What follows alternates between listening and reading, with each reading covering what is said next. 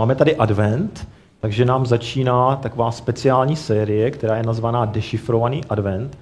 A my jsme si říkali, že bychom se chtěli podívat uh, na takové symboly, které se týkají Vánoc a které možná bereme jako takový ten hlavní, hlavní podstatu těch Vánoc a zapomínáme, a co nám ty symboly přinášejí a co je vlastně podstatou Vánoc. Tak bychom se chtěli v těch následujících čtyřech nebo možná pěti kázáních právě zaměřit na to, co je podstatou Vánoc, s tím, že si budeme povídat o těch jednotlivých znacích nebo symbolech Vánoc.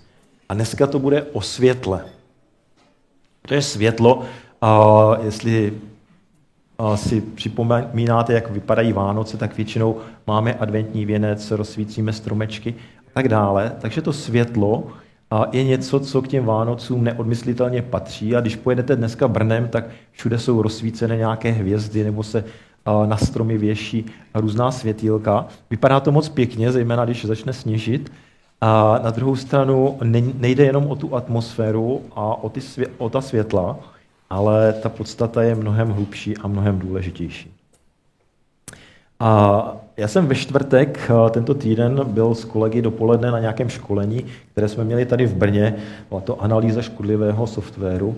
A pak, jsme, pak jsem šel zpátky eh, do práce na fakultu, a tam jsme připravovali nějaké laboratoře, to nám trvalo tak dvě hodiny. A pak jsem přišel do kanceláře a začalo se šeřit. Jsem si říkal, hm, tak uh, už jsem toho dneska hodně udělal, už se začíná stmívat, půjdu za chvilku domů. Pak jsem se podíval na hodiny, bylo půl druhé. Já jsem si říkal, no tak už půl druhé musím rozsvěcet, abych něco viděl. A, tak to, to, já nevím, jak vy, ale když se takhle začínám šeřit, já jsem unavený, nic se mi nechce dělat, tak si říkám, no tak to nějak musím vydržet. A skutečně, když přichází ta tma do našeho života, tak uh, nás to unavuje nějakým způsobem a je pro nás těžké se soustředit na věci, pracovat. A to světlo naopak nás pozbuzuje k různé činnosti. Ale to je, když se bavíme o tmě, eh, která je vnější. Co se stane, když ta tma je uvnitř, uvnitř v našem srdci? Když ta tma je něco, co ovlivňuje náš život a co neustále způsobuje, že, že naše kroky jsou takové ty bloudící, jsme zmatení, nevíme, co dělat. A i o tom bych chtěl dneska trošku mluvit. Bibli slovo tma většinou symbolizuje beznaděj, a zoufalství nebo bloudění. A můžete si to představit, jako když jdete v noci třeba někde, nerozsvítíte si, a teď nevíte, uh, uh, co kde je. Jo. Pokud je to doma, pokud jste ve známém prostředí, tak většinou se dá docela dobře orientovat. Já se většinou šmátrám po stěnách, abych došel, nemusel rozsvěcet a třeba nezbudil Olgu. Ale když je to v cizím prostředí, tak to bloudění a tma, zvlášť když ta tma je jako hodně hustá, tak je takový, že nevíte, eh, co se stane za chvilku, kam se dostanete. A ta tma popisuje i to, že Bůh není v našem životě přítomný, a že my bloudíme, snažíme se eh, něco dělat, někam se dostat, a přitom a ten náš život je spíš takový zmatek, chaos nebo nejistota. Oproti tomu světlo, zase v Bibli, a co znamená světlo v Bibli? Kdybyste popřemýšleli, v které souvislosti se objevuje světlo a co znamená, co symbolizuje.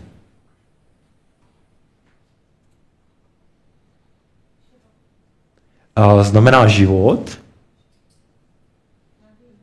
znamená naději, výborně, znamená Ježíše znamená Bůh, který je přítomný. A když se podíváte třeba do starého zákona, tak když se Mojžíš poprvé setkal s hospodinem, tak to byl ohnivý plamen v nějakém keři. Potom, když putovali pouští Izraelité, tak před nimi šel takový ohnivý sloup, který v noci ukazoval cestu a zároveň je chránil od jejich nepřátel. A potom, když Mojžíš vystupoval na horu Sinai, tak se tam objevily plameny a, a bouře a symbolizovalo to nebo představovalo to boží přítomnost.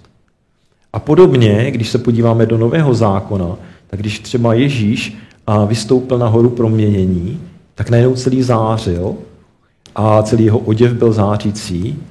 A když Pavel potkal Ježíše na cestě do Damašku, tak ho oslnilo ohromné světlo. Takže světlo je tady znakem boží přítomnosti, ale je to znak i pravého poznání a, jak eh, jste tady říkali, naděje, kterou eh, pán Bůh dává. A dnes se podíváme na to, jak světlo souvisí s časem Vánoc a podívali bychom se do starého zákona, do eh, knihy Izajáš, do proroctví Izajáše, který právě tam o tom světle mluví. Než si ty texty přečteme, tak bych chtěl jenom trošku připomenout tu situaci, která byla v Izraeli v té době. Izajáš byl prorok, který žil v 8. století před Kristem.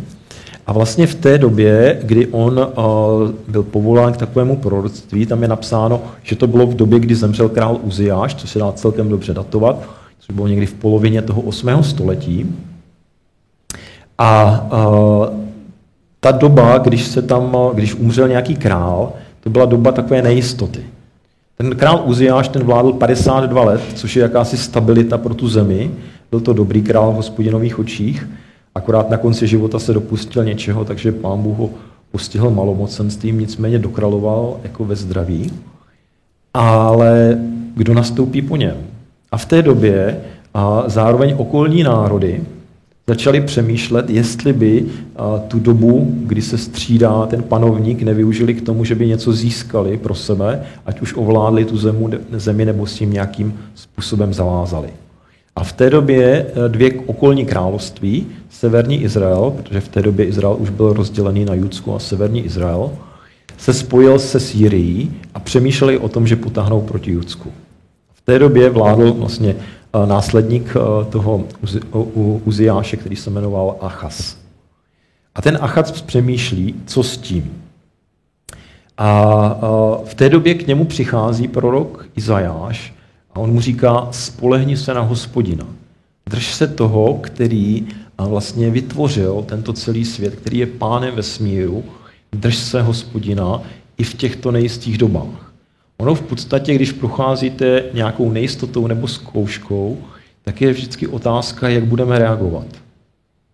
A ten Achaz říká, něco, co Češi říkají, lepší je vrabec v hrsti než holub na střeše, takže se spojil s asyrským králem Tiglat Pileserem a, a slíbil mu nějaké věci, že mu bude platit poplatek, když mu pomůže od těch ostatních králů. A Izajáš za ním říká, přichází a říká, to, že si udělal tento krok a to, že si nedůvěřoval hospodinu, bude mít i důsledek, protože jednou tento národ, který ty si tady požádal o pomoc, napadne tuto zemi a vy budete mu otročit. Ale v té době, kdy ještě vlastně Achas tohle to říká, tak také říká, že Bůh sám vám dá znamení a ta znamení vám ukáží, že On je ten pánem, On je ten, který je tady v této zemi. Ale záleží na vás, jak vy se k tomu postavíte. A podíváme se teď na konec 8. kapitoly proroctví Izajáše a přečteme si text od 16. do 22. verše. V tom překladu 21 se tady píše. Uzavři svědectví, zapečeť zákon mezi mými učedníky. Budu očekávat na hospodina, jenž skryl svoji tvář před domem Jákobovým. Budu na něj čekat s nadějí. Hle, já a děti, které mi dal hospodin, to říkal ten Izajáš, jsme v Izraeli jako divy a znamení od hospodina zástupů, který přebývá na hoře Sion. Jistě vám řeknou, ptejte se věžců a duchařů kteří šeptají a šveholí. To se lid nemá ptát svého Boha, to se má ptát mrtvých na živé, k zákonu a svědectví. Pokud však nechtějí, pak ať si říkají slova, nichž není žádné světlo. Lid potom bude bloudit zemí zbědovaný a hladový. Zoufalý hladem pohlédne vzhůru a bude zlořečit svému králi i svému bohu. Pohlédne na zemi a hle, soužení a tma, děsivé černo a bezvýchodná temnota. Jsou slova, které tady Bůh říká Izajáši a který Izajáš má připomínat tomuto lidu.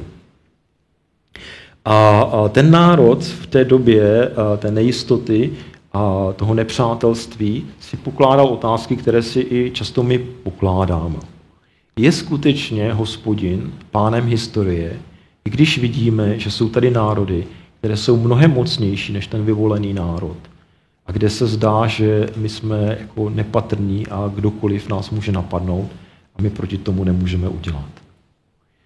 A nebo jaká je role božího lidu v takovéto situaci, když vlastně nic neznamená. A Izajáš je ten, který přichází jako prorok vyslaný od hospodina, aby připomínal tomu lidu věci, které možná v ten okamžik nevidí, ale které stále platí.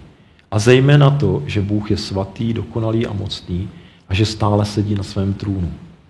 Kdo znáte proroctví Izajáše, tak tam je nádherná šestá kapitola, kde ten Izajáš se dostane do boží přítomnosti a v té době, kdy vlastně zemřel ten král, on vidí, že pořád na tom trůnu, na tom nebeském trůnu, sedí Bůh ve své moci, ve své síle a jeho vysílá.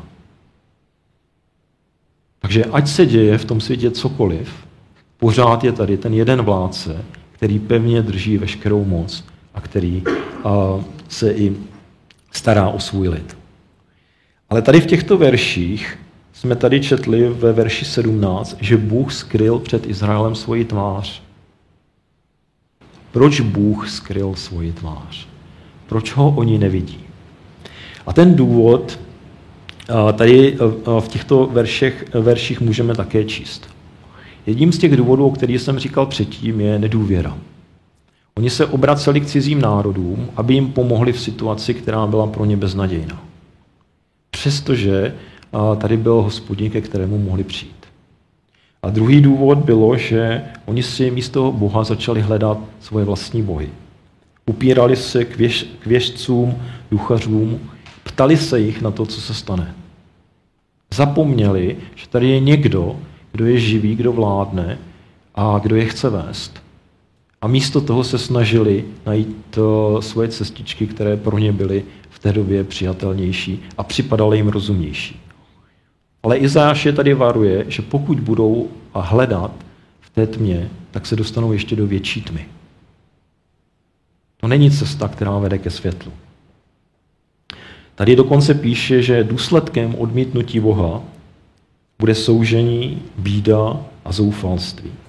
A také budou vzhlížet ke svým vůdcům, ale nenajdou tam odpověď a tak jim budou zlořečit svému králi, ale i svému Bohu. To znamená, ta temnota, která přichází potom s tím odmítnutím Boha, se obrátí proti ním samotným, obrátí se proti vůdcům tohoto lidu. Ale Izajáš ukazuje i cestu zpátky. Volá je, aby se navrátili a tady v tom 20. verši říká k zákonu a svědectví. Nebo předtím říká v tom 16. verši uzavři svědectví, zapečit zákon. Zákonem, eh, v originále se píše Tóra, se myslí učení, které jim vlastně pán Bůh předal. Nejen ten starý zákon, eh, který měli těch pět knih Možíšových, ale i eh, to vyučování, které přinášeli proroci. Říká, k tomu se vraťte. Proč se k tomu mají vrátit? Protože to je slovo, které jim něco říká o Bohu, které jim připomíná, kdo je Bůh, jaký je, co v minulosti udělal. Pro nás to znamená, že my máme písmo. My nemáme jenom ten starý zákon, my máme i další části, které nám říkají, jaký Bůh je, co dělá a také, uh, uh, že stále vládne nad tímto světem, i když nám to tak nepřipadá. A pak je tam druhá věc, ke které se mají vrátit, a to je svědectví. Jsem dlouho přemýšlel, co tím ten Izajáš myslí, a on to tam potom trošku vysvětluje. A on říká, svědectví, to je něco, co my můžeme začít v našem životě, v naší době. Kde nám to potvrzuje, že Pán Bůh není jenom ten, který je napsaný v nějakých starých spisech, ale je ten, který stále pracuje v naší době. A Izajáš tady říká, že v tom verši 18, eh, hele, já a děti, které mi dal hospodin, jsme v Izraeli jako divy a znamení od hospodina zástupu. On sám a jeho rodina jsou svědectvím pro ten Izrael. Víte, co znamená slovo Izajáš? To je zajímavé. A ta hebrejská jména většinou měly nějaký význam, kterým měli komunikovat něco lidem.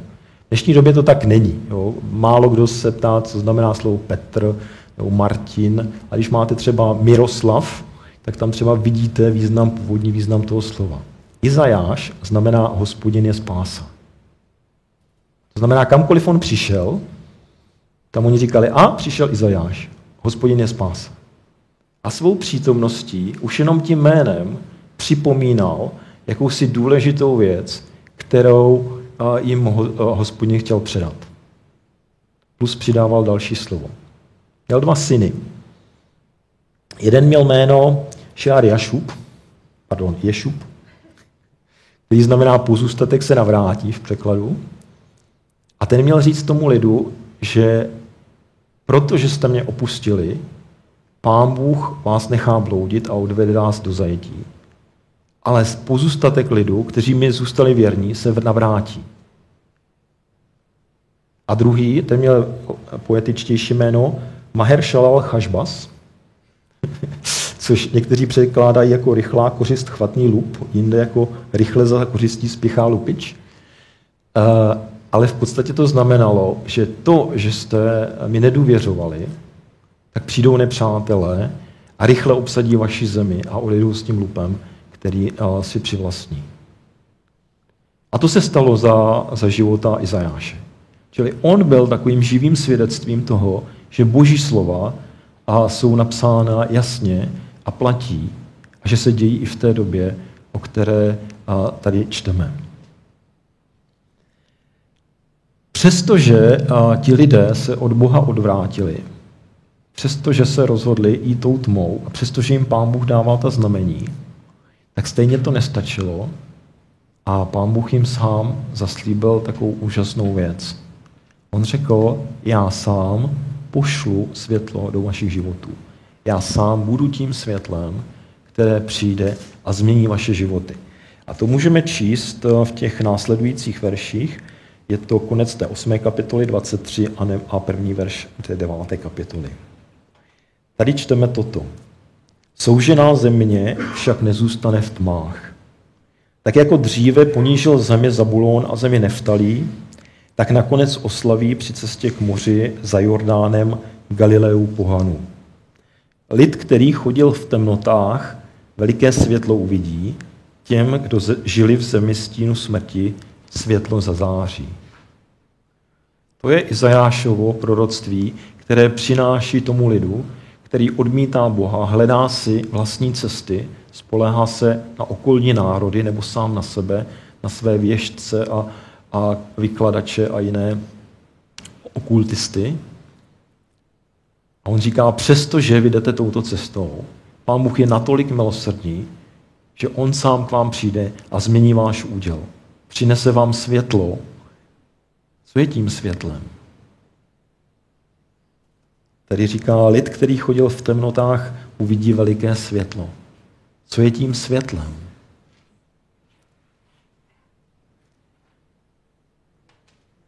Naděje, víra, Moderní člověk by řekl, světlo je proud fotonů, které jdou od nějakého zdroje někam. Ale to není to, co tady má na mysli Izajáš. Izajáš říká v pátém verši, narodí se vám dítě. Tím světlem je člověk. Tím světlem je někdo, kdo přichází do tohoto světa. Boží odpověď na tmu v lidském srdci je syn, který se narodí, dítě.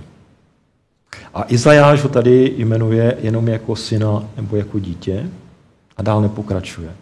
Ale když se podíváme do Nového zákona, a pokud máte, můžete si najít Matouše čtvrtou kapitolu, tak přesně toto svědectví, nebo toto proroctví, které Izajáš tady říká v té deváté kapitole, znovu přináší Matouš ve čtvrté kapitole, když mluví o Ježíši. A ve čtvrté kapitole od verše 12 do verše 17 můžeme číst toto. Když Ježíš uslyšel, že Jan byl uvězněn, vrátil se do Galileje.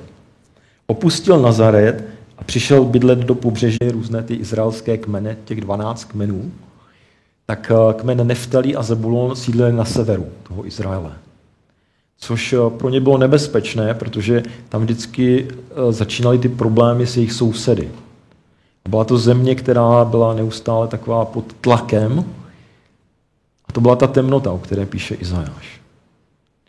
A Galilea, to bylo vlastně území, které zahrnovalo část, část i to, to, kde historicky sídlily tyto dva kmeny tak to bylo místo, kde se narodil Ježíš v Nazaretě.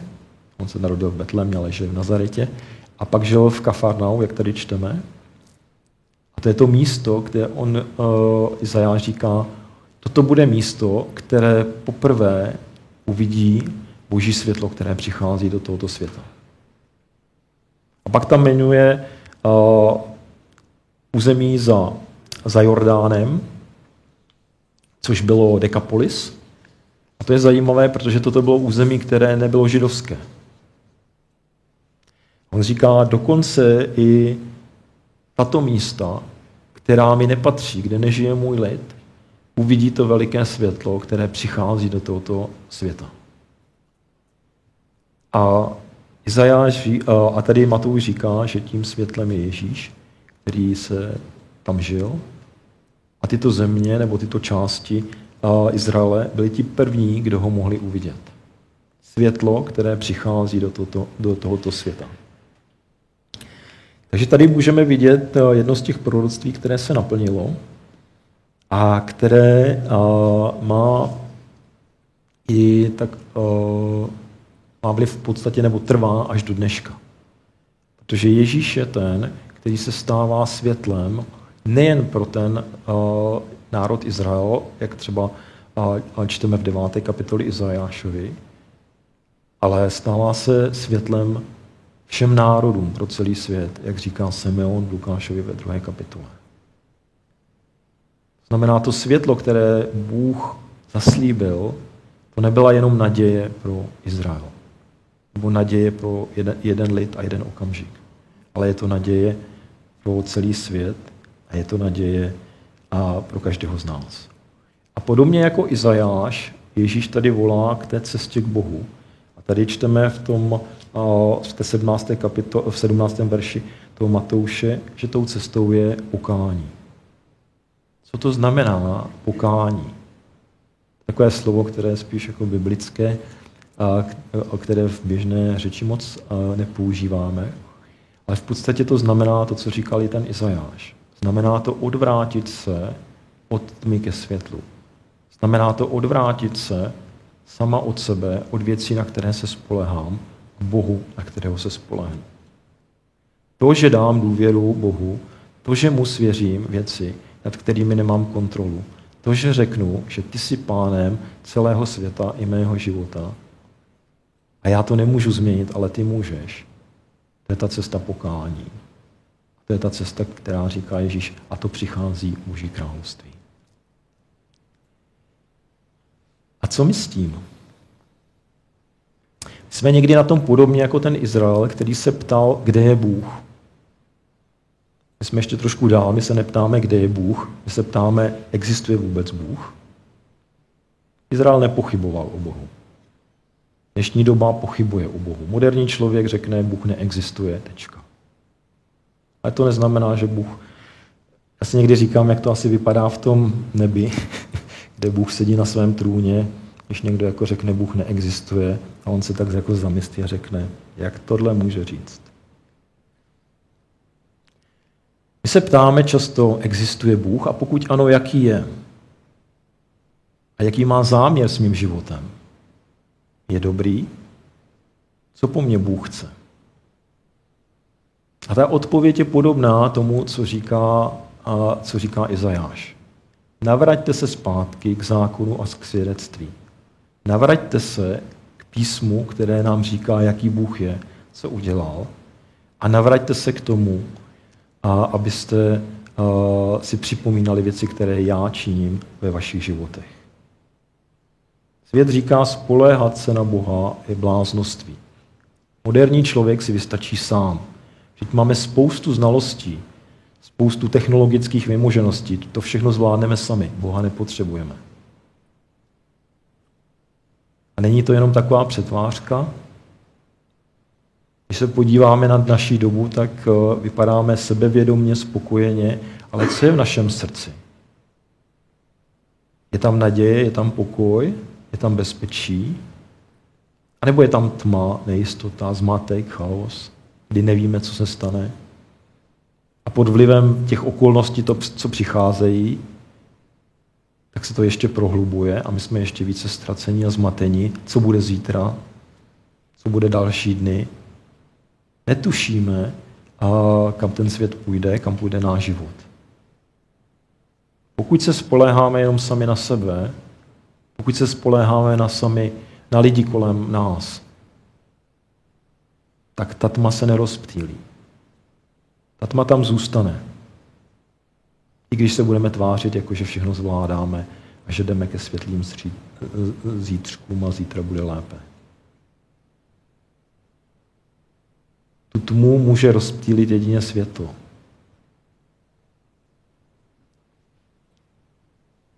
A Jan říká, bylo tu pravé světlo, osvěcující každého člověka. To přicházelo do světa. A se světlem je to takové, že když někde rozženete světlo, tak najednou tma zmizí. Tma se rozptýlí, tma ustupuje. Chci pustit Ježíše do mého strachu, do mých pochybností, do věcí, které prožívám. Chci mu přinést ty věci a důvěřovat mu. Spolehnout se na to, že některé věci nevidím, nerozumím. Ale Bible mě ujišťuje o tom, že Pán Bůh je pořád ten, který vládne, sedí na svém trůnu. Ať se na té zemi děje cokoliv. A jemu ty věci se nevymknou. A ještě je zajímavý, jakým způsobem Bůh reaguje na tu tmu.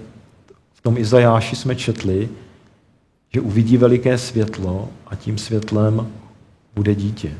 Bude syn, který nám bude dán.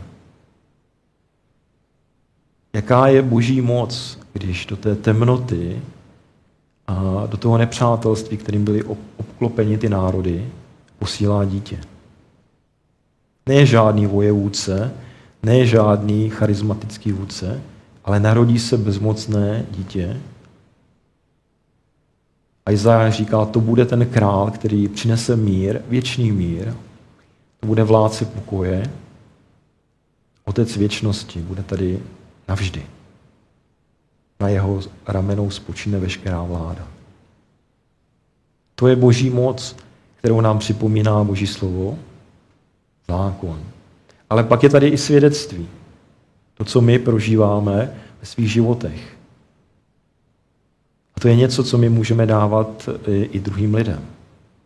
A my potřebujeme nejenom vědět, co Bůh udělal, ale my potřebujeme vědět, že Bůh pracuje i dnes. Jsem ve čtvrtek měl konzultaci s jedním svým studentem, který je ze zahraničí, a jmenuje se Nelson, a on si vyřizuje nějaké dlouhodobé výzum vědecké, aby tady mohl zůstat. A, a řešil to, že je ubytovaný na kolejích a smlouva na těch kolejích, kde zrovna bydlí, je vždycky jenom na tři měsíce. Když to cizinecká policie potřebuje doklad, že tady má zajištěné ubytování aspoň na rok. Tak jsme se bavili o tom, on zkoušel se bavit na vedení fakulty, jestli by to nešlo nějak prodloužit. Oni řekli, že automaticky to prodlužují, ale další smlouvu nedávají. A tak on říkal, jako, co se stane a jak to dál povede. A já jsem mu říkal jednu svoji zkušenost, kterou jsem měl, když jsem v roce, to bylo někdy 2003, měl jet studovat do zahraničí. Dali mě na stáž, měl jsem být půl roku ve Francii v Paříži. Jsem si říkal, bezva, mám všechno zajištěný, akorát si tam seženu ubytování na kolejích.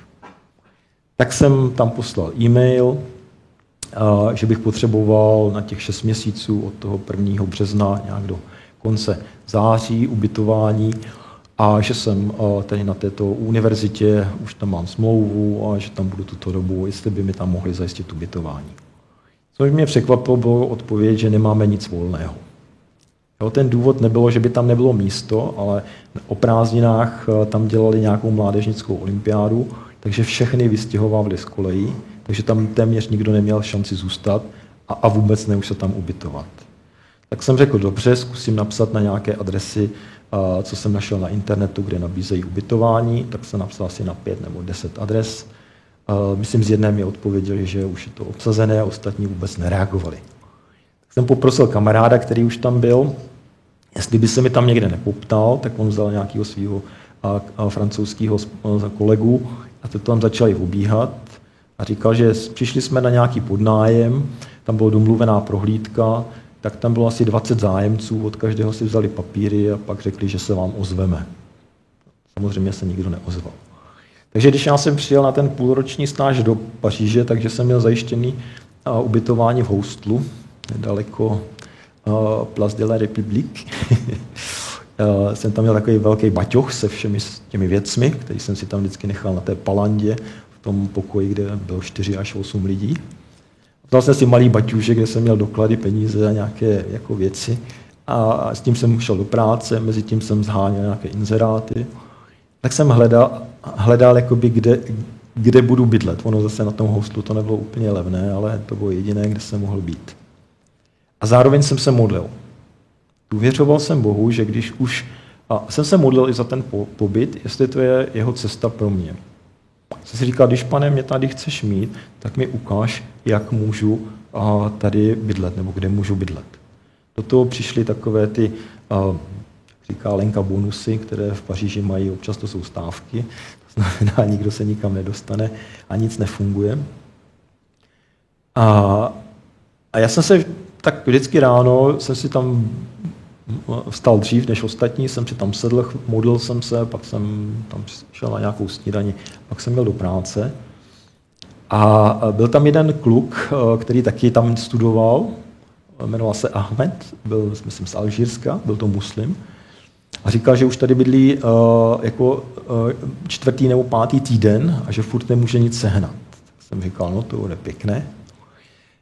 A pak se mi stalo, že jednou jsem se šel někde projít po, po, po městě a byl tam jeden starý a, takový jako historický kostel, tak jsem se šel podívat dovnitř.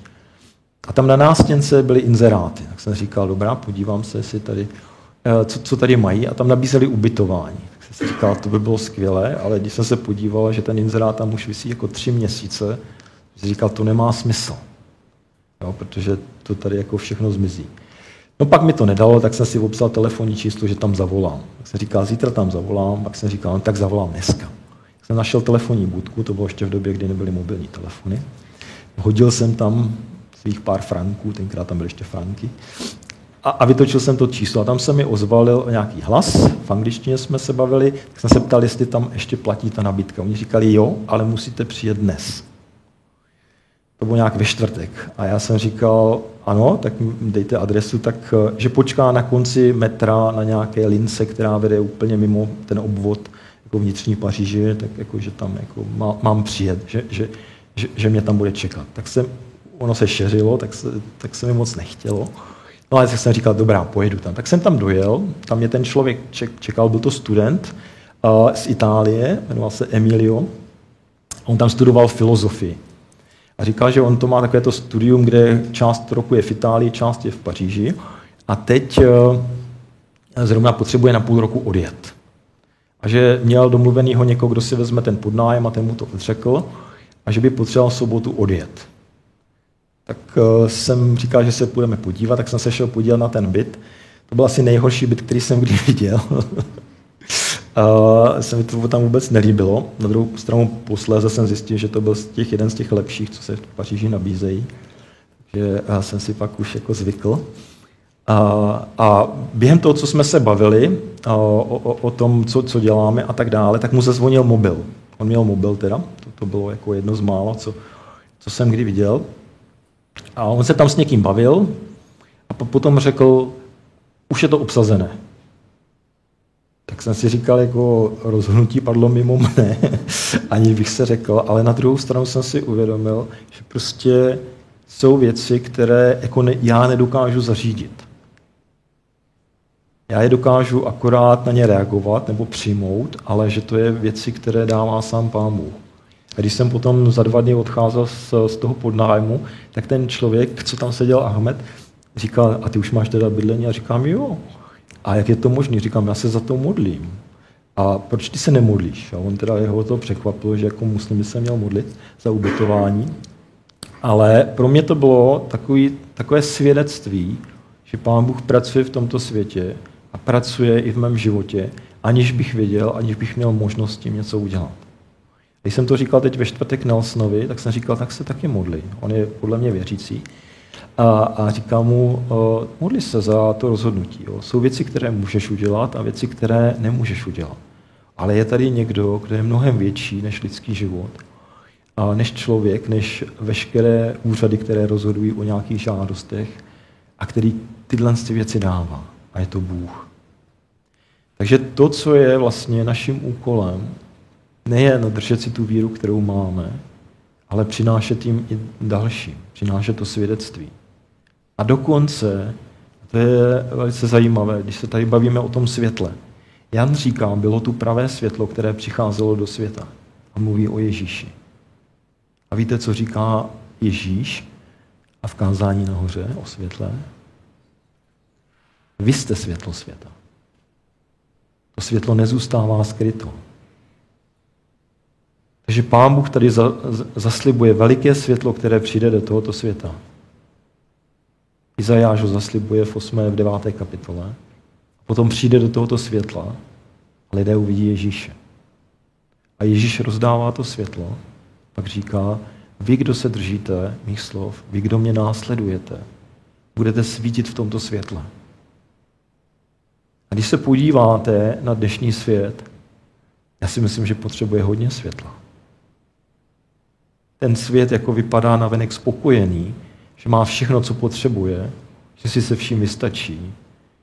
Ale když se podíváte pod povrch, tak je tam zmatek, chaos, nejistota. A málo kdo ví, co se bude. Ale tváříme se, jako že všechno zvládáme. A Ježíš říká, vy jste světlo světa a vy jste tady proto, abyste svítili na cestě těm, kteří bloudí. Takže pokud to zhrnu, tak vlastně Izajáš ukazuje, že jsou dvě cesty, kterými člověk může jít. Je to cesta temnoty, kdy se rozhodnu si jít podle sebe, držet se svých vlastních věcí, spoléhat se na druhé lidi, odmítnout Boha. A ona ta cesta může vypadat ze začátku dobře. Ale tam, kde končí, říká Izajáš, bude tma, děsivé černo a bezvýchodná temnota. Pak říká, je tady druhá cesta. Je to cesta světla. A je to sám Bůh, který je tím světlem a který přichází do našich životů. Vy se můžete vrátit tím, že se spolehnete na Boží slovo a zároveň na svědectví, které dává hospodin. O Vánocích uh, rozsvěcujeme svíčky, rozsvěcujeme stromek, tak když budete u nějakého takového stromku nebo uvidíte svíčky, zkuste si připomenout, co je to světlo. Ten symbol toho světla, které ukazuje jednak na boží přítomnost, jednak na to pravé poznání, které přináší Bůh každému, kdo s ním chodí, a jednak je to ta, to světlo, které rozptiluje tu tmu. To je něco, co je nám dáno, co můžeme přinášet a co můžeme dělat v dnešní době. A tak já vám přeju, abyste měli ve svém srdci to pravé světlo, abyste mohli svítit lidem kolem vás. A dovolte, abych se nakonec pomodlil. Děkujeme ti, nebeský oče, že jsi stále ten, který vládne nad všemi událostmi, okolnostmi, který stojí a ve své vládě a slávě, který je pevně na svém trůnu, ale který tam nezůstává, který přichází do tohoto světa. Jsi přišel jako dítě, aby si přinesl světlo do našich životů. A světlo do životů každého, kdo touží tě poznat, kdo hledá, kdo chce se dostat ze tmy, z obav, útrap a zoufalství, které prožívá. Děkujeme, že my jsme to mohli poznat a že můžeme být svědectvím o tom světle. tak se modlím za to, abychom přinášeli toto svědectví do tohoto světa. Mezi své blízké, mezi lidi, kteří bloudí, ke tvé slávě a k jejich záchraně.